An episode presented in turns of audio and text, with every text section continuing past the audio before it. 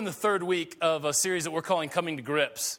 And uh, this series was, uh, is really about how do we uh, deal with death and loss in our lives. Uh, death is, is a universal experience in that all of us one day will die, but it's a universal experience in that all of us deal with death. Uh, and uh, all of us have lost loved ones or something that we loved. And uh, what, do, what, does the Bible have to say about that? And what do we do with that? And um, I hope that this series has been helpful to you. Uh, today, uh, what I want to do is I want to, uh, I want to teach more than, than preach. Uh, do you know the difference between teaching and preaching? Uh, preaching is, is when I get real excited and I start yelling and I start like kind of jumping up and down. And all of you look at me like I'm crazy. And uh, it's, it's, it's like when I would say, you know, God loves you. There's hope in the middle of your circumstance. Don't give up. That's preaching. Um, teaching is, is more of a, uh, an, an exploration and an explanation of, of those preaching points, right? And, and so rather than me just sort of say, God loves you, teaching would be here's how we know that God loves you, and here's the evidence that points us to the fact that God loves you. Or, or rather than me saying, there's hope in the middle of your circumstance. Don't give up. It's, God's going to bring you to the other side. And then teaching would say, here's how we can have hope, and here's what hope looks like. And so today I, I want, to, I want to teach more than preach. And uh, I, I, might preach here and there, but, but I, want, I want to teach. And so uh, Teaching is, um, is sometimes harder than preaching. Uh, preaching is meant to inspire you, uh, but teaching can often be present you with ideas that you're not used to. And I think that that will be uh, the case here this morning, is that you'll be presented with some ideas that maybe you're not used to or that you've heard for the very first time. And, and I want to encourage you to, to listen closely, uh, to lean in, to, to open your heart uh, to what God would want to, to say to you. And uh, so, as, as we get started this morning, um, let's, let's pray. Heavenly Father, we are thankful for your presence uh, in this place already.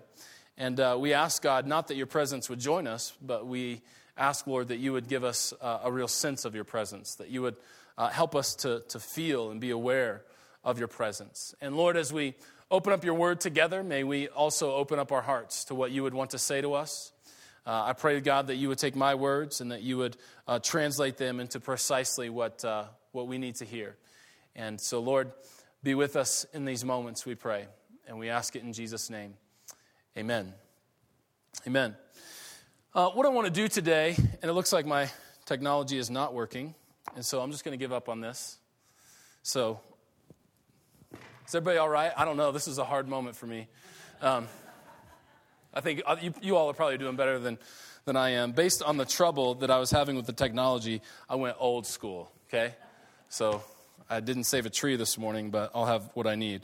Um, I want to talk to you today about grief um, because grief is, along with death and loss, grief is, is the aftermath of that. Uh, grief is this, this process that we go through uh, that is this sort of walks us through how to deal with these losses. And, and the first thing I want to say about grief this morning, and, and we're going to get to a Bible passage, but I want to kind of set the stage a little bit. Grief is, is really God's gift that helps us deal with loss. That if we didn't have the process of, of grieving in the middle of loss, in, in the middle of death and loss, we would get stuck. Uh, we would be paralyzed if we didn't have a process uh, of grieving. And so, grieving, uh, while it's very difficult and while it's very hard, I want you to, to sort of shift your mindset of, of grief sort of being this, this, this really terrible and difficult thing that we have to make our way through as really seeing it as God's gift. Grief is God's gift to you that allows you to work through the loss. And I also want to help you know that, that when you lose someone, you don't just get over it, you get through it.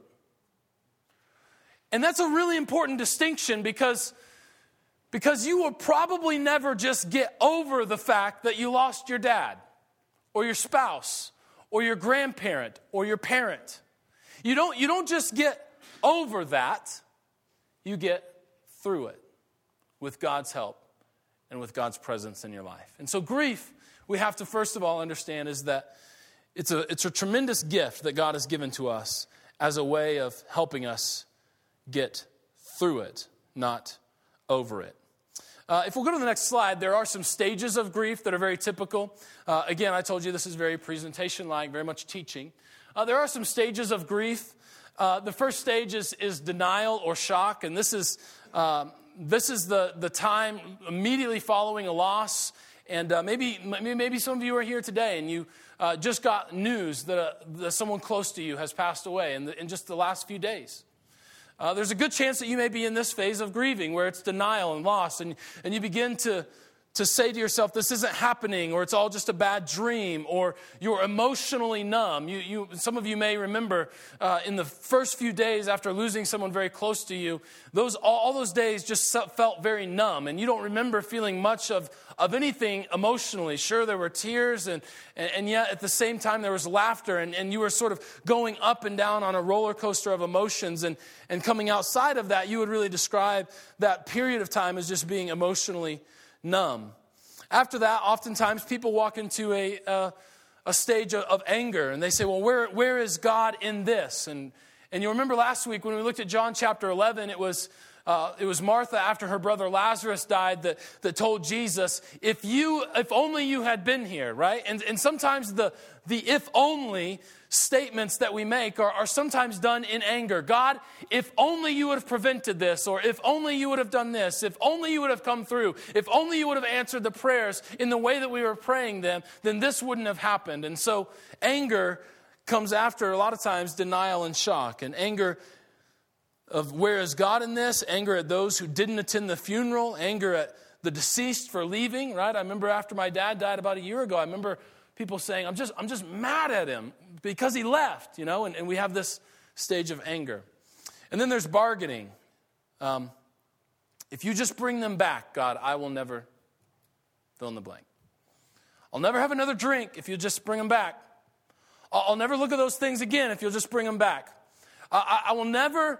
I, will never say anything bad about them if you just bring them back. I'll, I'll, I'll be more positive if you just bring them back. We begin bargaining with God is often the third stage. And then the fourth stage, depression. And I don't, want, I don't want you to misunderstand this word in terms of not a clinical depression or, or a chemical imbalance in your body, but just sort of this, this overwhelming sorrow and, and feeling of sorrow that, that the, the, reality of the loss begins to sink in. And, and sadness is, um, just becomes overwhelming. And a lot of times in the stage of, of depression, we'll begin to withdraw and begin to say things, well, why, why should I even go on?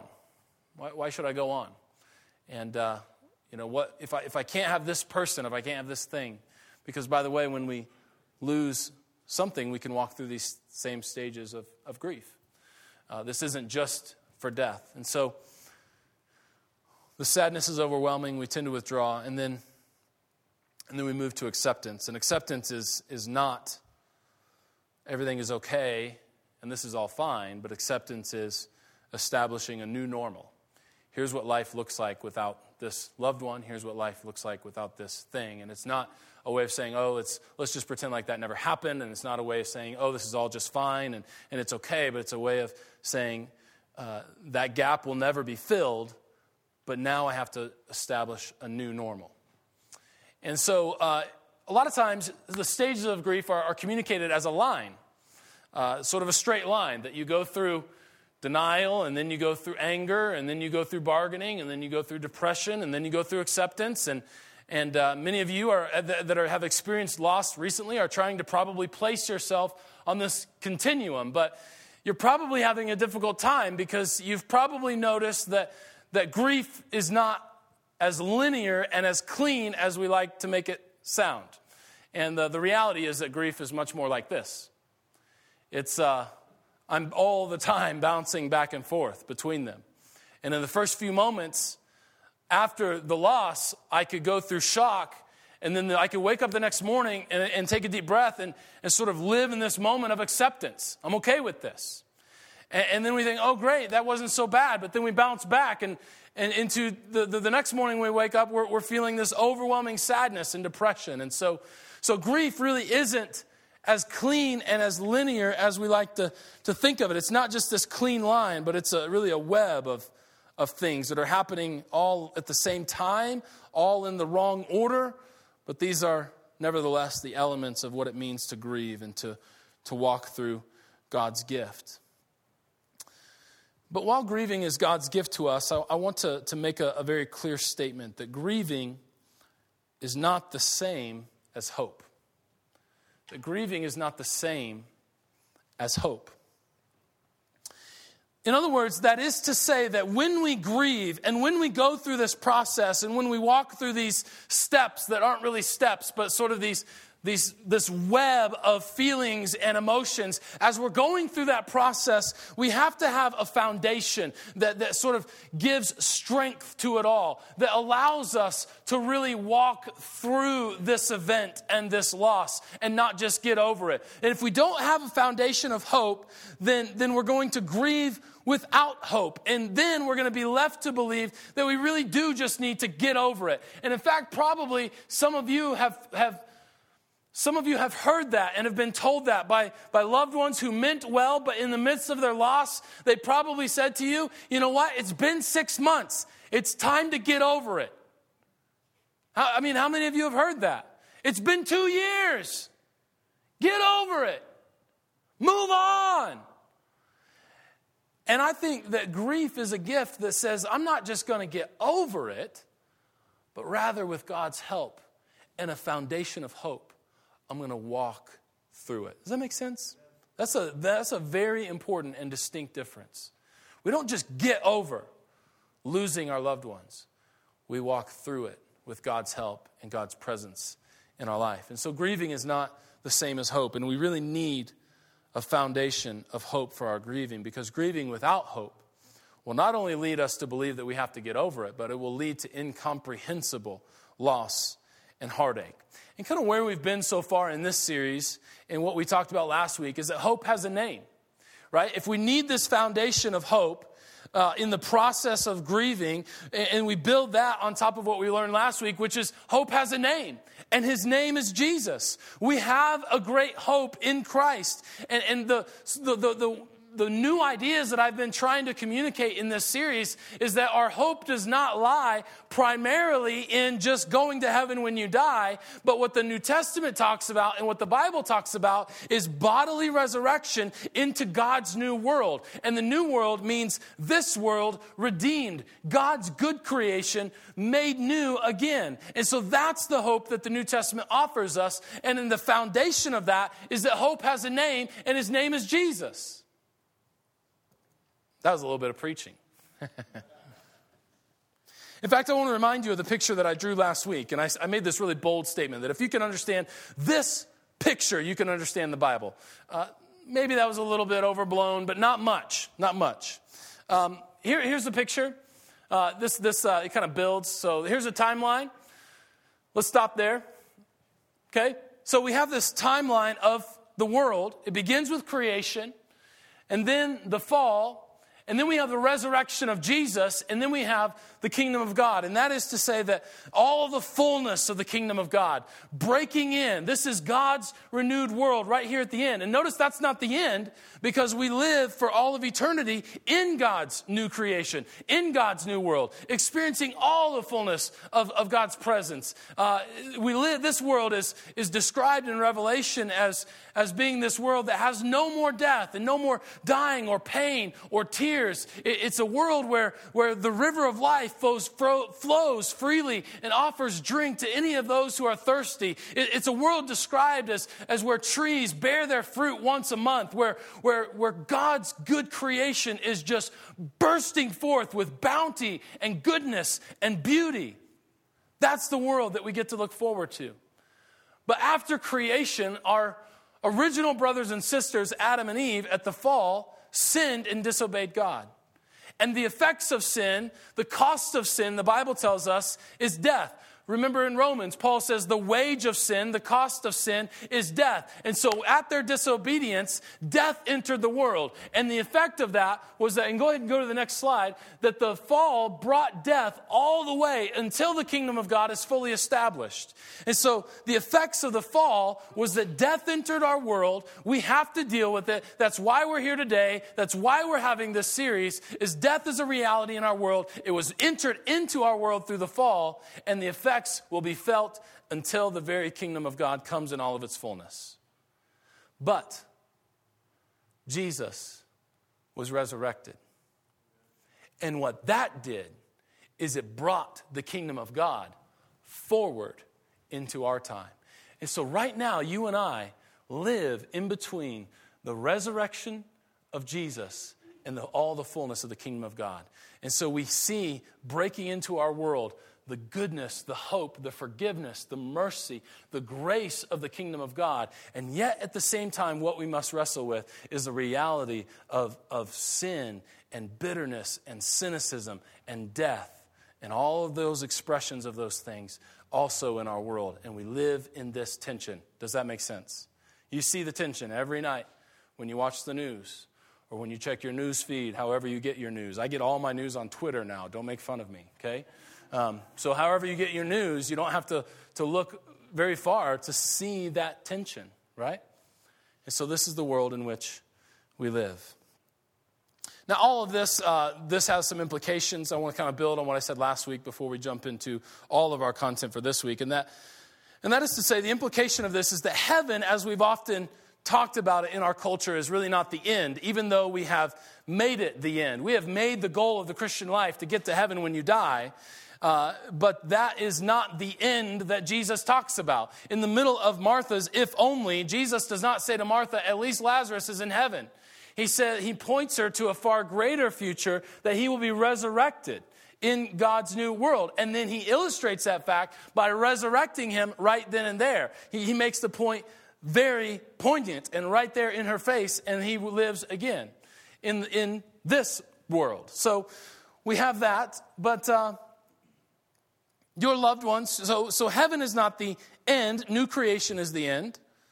And your loved ones who have died, if they have died in Christ, are now enjoying all the fullness of God's presence. I'm not saying that heaven isn't real. I'm not making. I'm not saying that heaven isn't great. But I'm, what I'm saying is that the, a disembodied existence in a far off heaven is not the end, as we have often thought about it in the Christian life.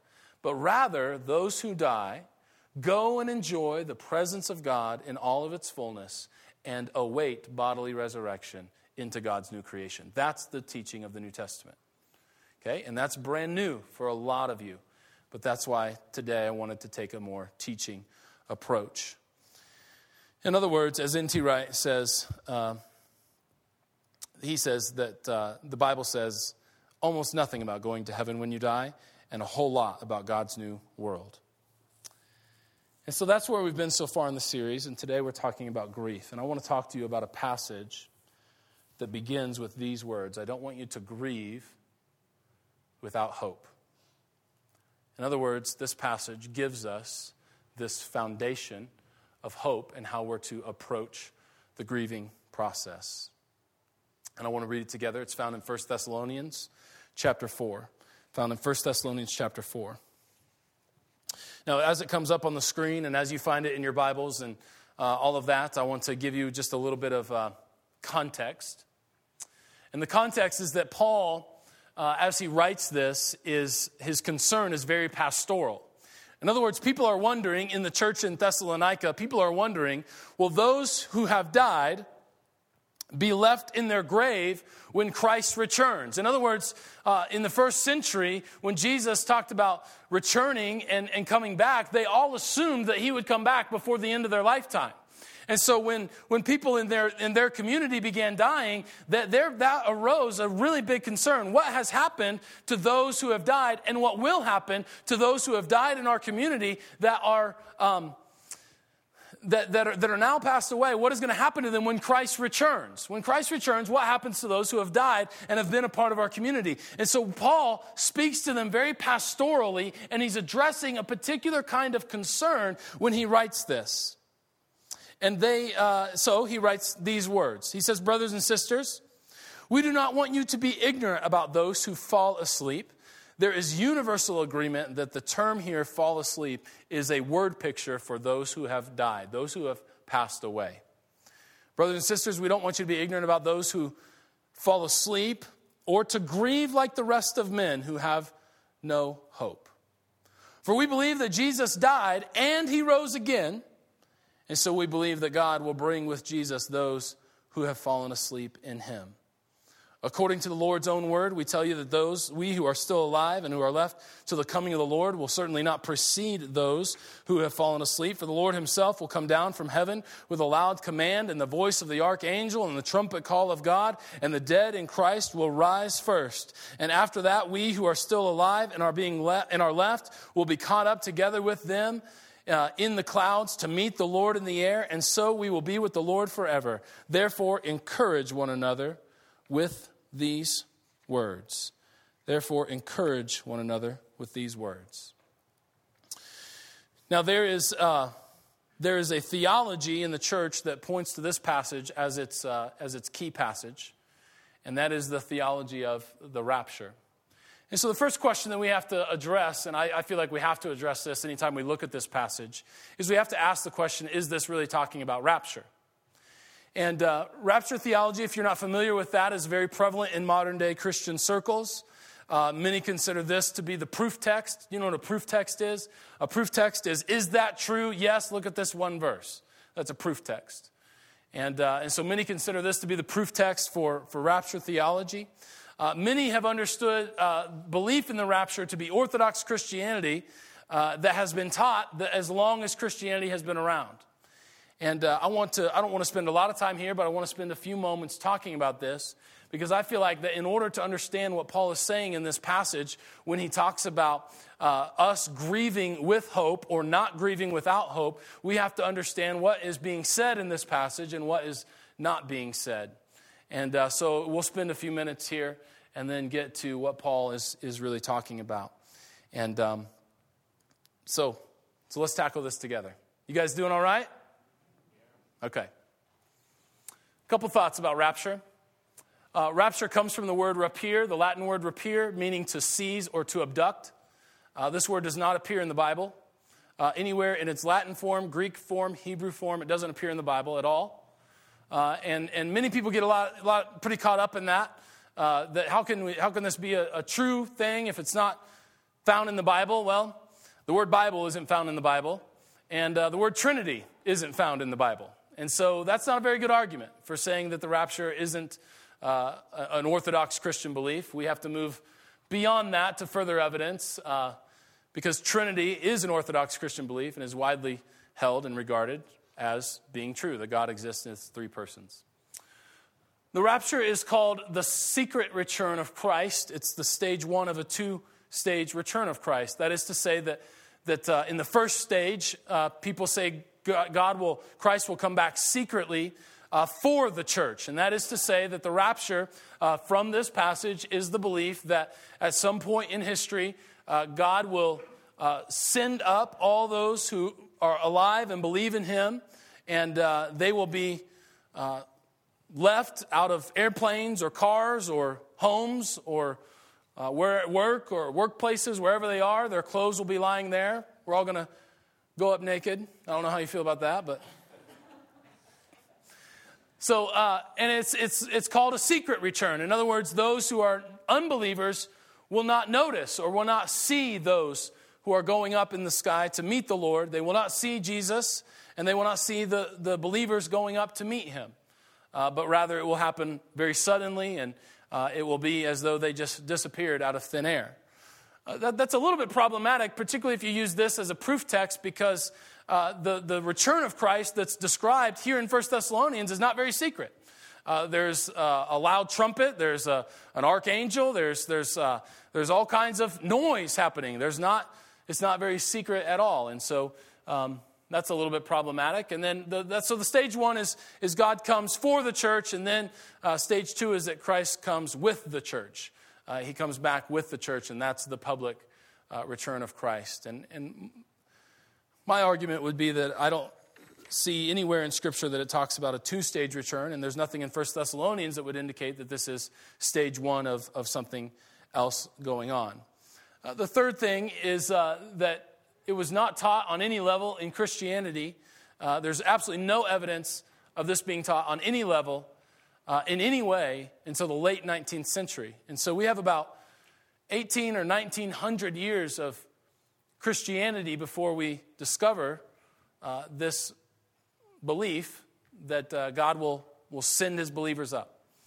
And so we, we, that to me is a very big argument against belief in the rapture uh, because it's, it's uh, brand new. It's, it's something that, you know, uh, the, the forefathers of our faith managed to work out a doctrine of the Trinity based on the evidence of Scripture. They managed to work out all these things. And it wasn't until one man named John Darby in the late 19 uh, or 1800s uh, began teaching this, and later Scofield, a guy named Scofield, wrote a Scofield reference Bible where he began referencing everything according to this one theology. Um, and so, as your pastor, I don't feel like this is a biblical belief. Um, but I also want to say that the beauty of this community and the beauty of the denomination that we're a part of is that we allow uh, lots of freedom uh, of belief on non essential items and non essential points of theology. And this is a non essential point of theology. Uh, it's, if you uh, aren't convinced, if you flat out disagree, uh, then that's okay. You're welcome in this community. There's room for that. I just feel like my role is to be a teacher. Uh, and uh, as I've studied the scripture, I don't feel like that when Paul says, I want you to grieve with great hope, I don't feel like he says that our great hope is that one day we will be sucked up to heaven secretly uh, and leave all of those on this world who haven't believed in Christ um, to wonder what in the world happened. And I don't believe that Scripture talks about a two stage return of Christ. Um, and so, uh, and I've studied this at length, and this is what I've become convinced of. Uh, but again, I don't want to spend a lot of time here. I do want to see what 1 Thessalonians is talking about. And so uh, let's go there now. There's uh, two particular kind of Greek words that go on right here. Uh, I told you, are you guys okay with the, the teaching? The preaching is a little more exciting, right? Because my voice gets really loud and all of you get woken up. Okay, so if you were asleep, there's your wake up call. And uh, welcome to seminary, right? Some of you never wanted to go to seminary uh, but you're here today, so that's good. Um, I want to look at two Greek words to help us get a grasp on, on, what, on what Paul is talking about here and the hope that we have. Uh, the first word is anistemi. This is the word for, uh, for rise. This is the exact same word uh, that is used in the John chapter 11 passage that we just looked at last week, where, where, Martha, where, where Martha says, I know my brother will rise again at the resurrection. And Jesus says, Your brother will rise again. And, and, and then he says, I am, I am the resurrection, where he says, he takes this verb and he turns it into a noun and we do that all the time. When you google something right i googled it that's turning a noun into a verb. And we did we had all this discussion. If you weren't here last week then you can uh, listen to it on podcast. But but it's clear that that in john chapter 11 they were talking about bodily resurrection real flesh and blood getting up and breathing new life into real flesh and blood, into a body that will not decay or be destroyed, but will be ready to live for all of eternity in God's new creation. That's clear that that's what John chapter 11 is talking about. And in 1 Thessalonians, the exact same Greek word is used again when they say rise. When it says he will rise up, it's the word anistemi. It's again the exact same word. It's the same root word as when Jesus responds, I am the resurrection. I am the anastasis. In other words, Paul here is echoing the teaching of Jesus that real hope lies not in evacuation from the world, but in the certainty that one day we'll be resurrected into this world that has been fully and completely redeemed. This creation, not some, some sort of other creation, not some sort of other thing located in our space time universe universe, that if you were just to go high enough, you'd eventually get to heaven. But Jesus is talking, Paul is talking about resurrection into God's new world. Not the world is destroyed and our souls fly up into heaven, but this world is redeemed. Our bodies are redeemed with it so we can enjoy unbroken relationship with Christ for all of eternity. That's what this passage is talking about. It's not talking about evacuation, it's talking about resurrection. It's the same Greek word. There's another very particular Greek word when it talks about we're going up to meet Jesus in the air, and that is the Greek word apantesis. How many of you love Greek and you're soaking this up? Thank you for your encouragement, all eight of you. How many of you are like, I could do with or without Greek? Just give me the bottom line, okay? I got a person on the front row who will remain unnamed, all right? Anybody else? Okay. I can do without the Greek, but let's work our way through it. The Greek word for I will meet them in the air is the Greek word apantesis. It is used only three times in the New Testament. It's a very, very specific and particular kind of Greek word. And it's used right here. This is one of the three, apantesis. It's used to describe the practice of meeting a dignitary outside of the city and then accompanying him back into the city. It's used in Matthew chapter 25, verse 6, where the bridesmaids go out to meet the bridegroom and then they accompany him into the banquet. It's the same word that is used in Acts 28, and I want to look at that passage specifically. Acts 28 verses 14 through 16. There we found some brothers who invited us to spend a week with them, and so we came to Rome. This is Paul and his travel companion. The brothers there had heard that we were coming, and so they traveled as far as the Forum of Appius and the three taverns to meet, to apantesis us, and then at the sight of these men, Paul thanked God and was encouraged. And then when we got to Rome, and so Paul and his travel companion are going to Rome. The people in Rome hear about his coming, are so excited that he's coming, they go out to meet him as far as these two geographical locations, and then they accompany him back into Rome. When we all got to Rome, the, this is saying it's used the same way, it's used only twice and in the same way, and then we come to this Thessalonians passage. And I believe there's no reason to think that it's being used in any different kind of way. What Paul is describing here is that when Christ returns, those who have died, as that are part of our community, those who have died in faith in Christ will rise, resurrection, right? bodily resurrection, they will rise first, and then those who are alive will meet him in the air. And it describes Jesus as coming down. And so, what I want you to picture is that when Christ returns, and when the trumpet sounds, and when the archangel, and we have all these beautiful descriptions of God's returning, what happens is that Jesus appears the dead in Christ are resurrected into their new bodies, those of us who are still alive will rise up to meet him in the air, and then we will all be ushered in to God's new creation together. This new creation where the trees bear its fruit once a month, where the river of life flows so that no one will be thirsty, where there's no more death or crying or pain or tears or and death has finally died. Paul says in 1 Corinthians chapter 15 that this will happen in the twinkling of an eye. That those of us who are still alive at his return will in an instant be given our glorified body. We don't have to bodily die and then be resurrected because we're alive when Christ returns, right? If we're alive when Christ returns, which we don't know, and I'm not going to predict, right?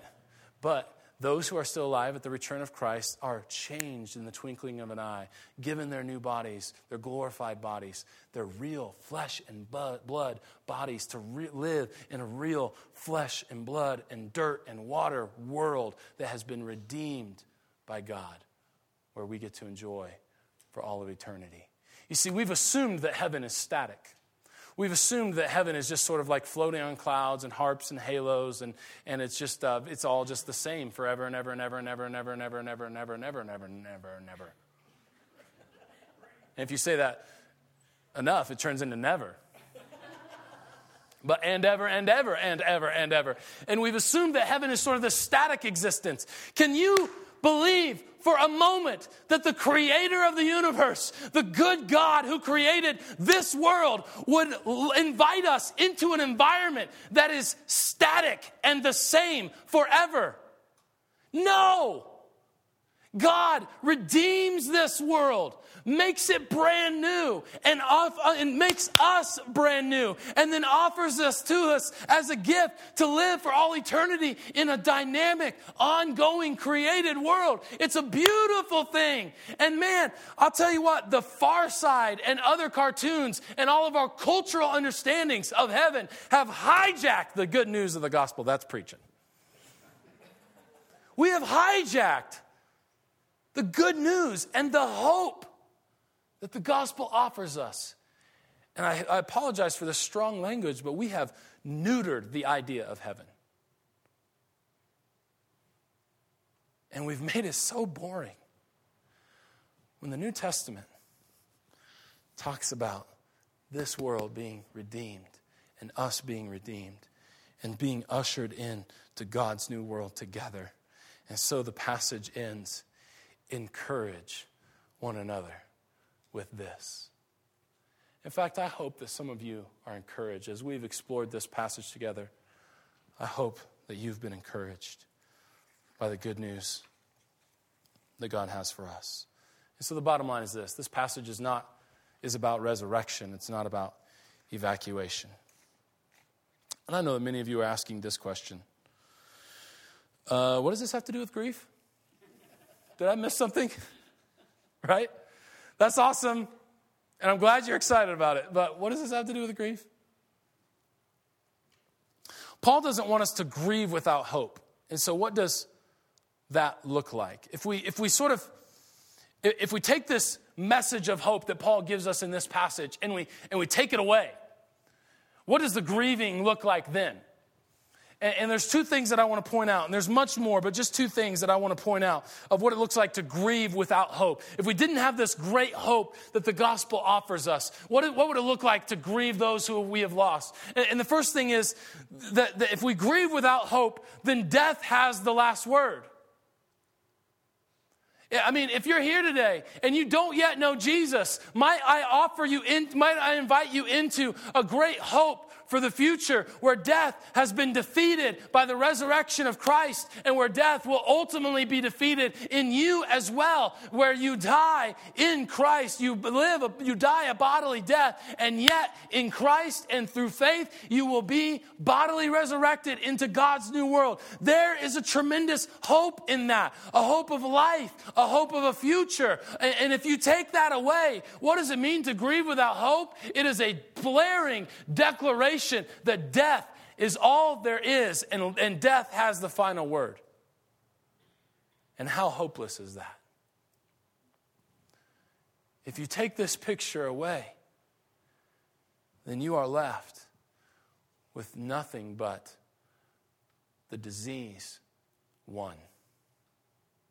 You are left with nothing but the accident that killed him was the final word. And that is a hopeless, hopeless position. It also looks like this there's no hope of future relationship. There's no hope of future relationship if death has the last word. Then there is ultimately no hope that I will ever get to have any kind of relationship with this person on any level. And that again is a hopeless position. And so I want you to sort of imagine with me that, that Paul is saying there's, there's brothers and sisters in Thessalonica that are grieving without hope. In other words, they're going to a funeral, and rather than pointing in the middle of all the if onlys that the congregation has that is attending the funeral, in the middle of all of those, rather than echoing the hope of Jesus, that there's a future beyond this, that there's something to look forward to, that there's a hope that, that lies behind all of this, if in the middle of all of the if onlys, we just had to say, you've just got to get over it, because that's all there is. Death has had the final word. The accident said its, did its piece. The disease had its, expressed itself in all of its fullness to this person. They have died, and you have nothing else. In the middle of your if only, if you're grieving without hope, all you can hope to do is get over it. And how many times have we proven to ourselves that we can't just get over it? There may be some of you here today that are just trying to get over something. And you've discovered that it's an, insurmountable task without the hope of the gospel. So if we grieve without hope, death has the final word. There's no hope of future relationship. Well, what does it look like to grieve with hope? With hope, death is defeated and will be one day swallowed up in life and in victory in Christ.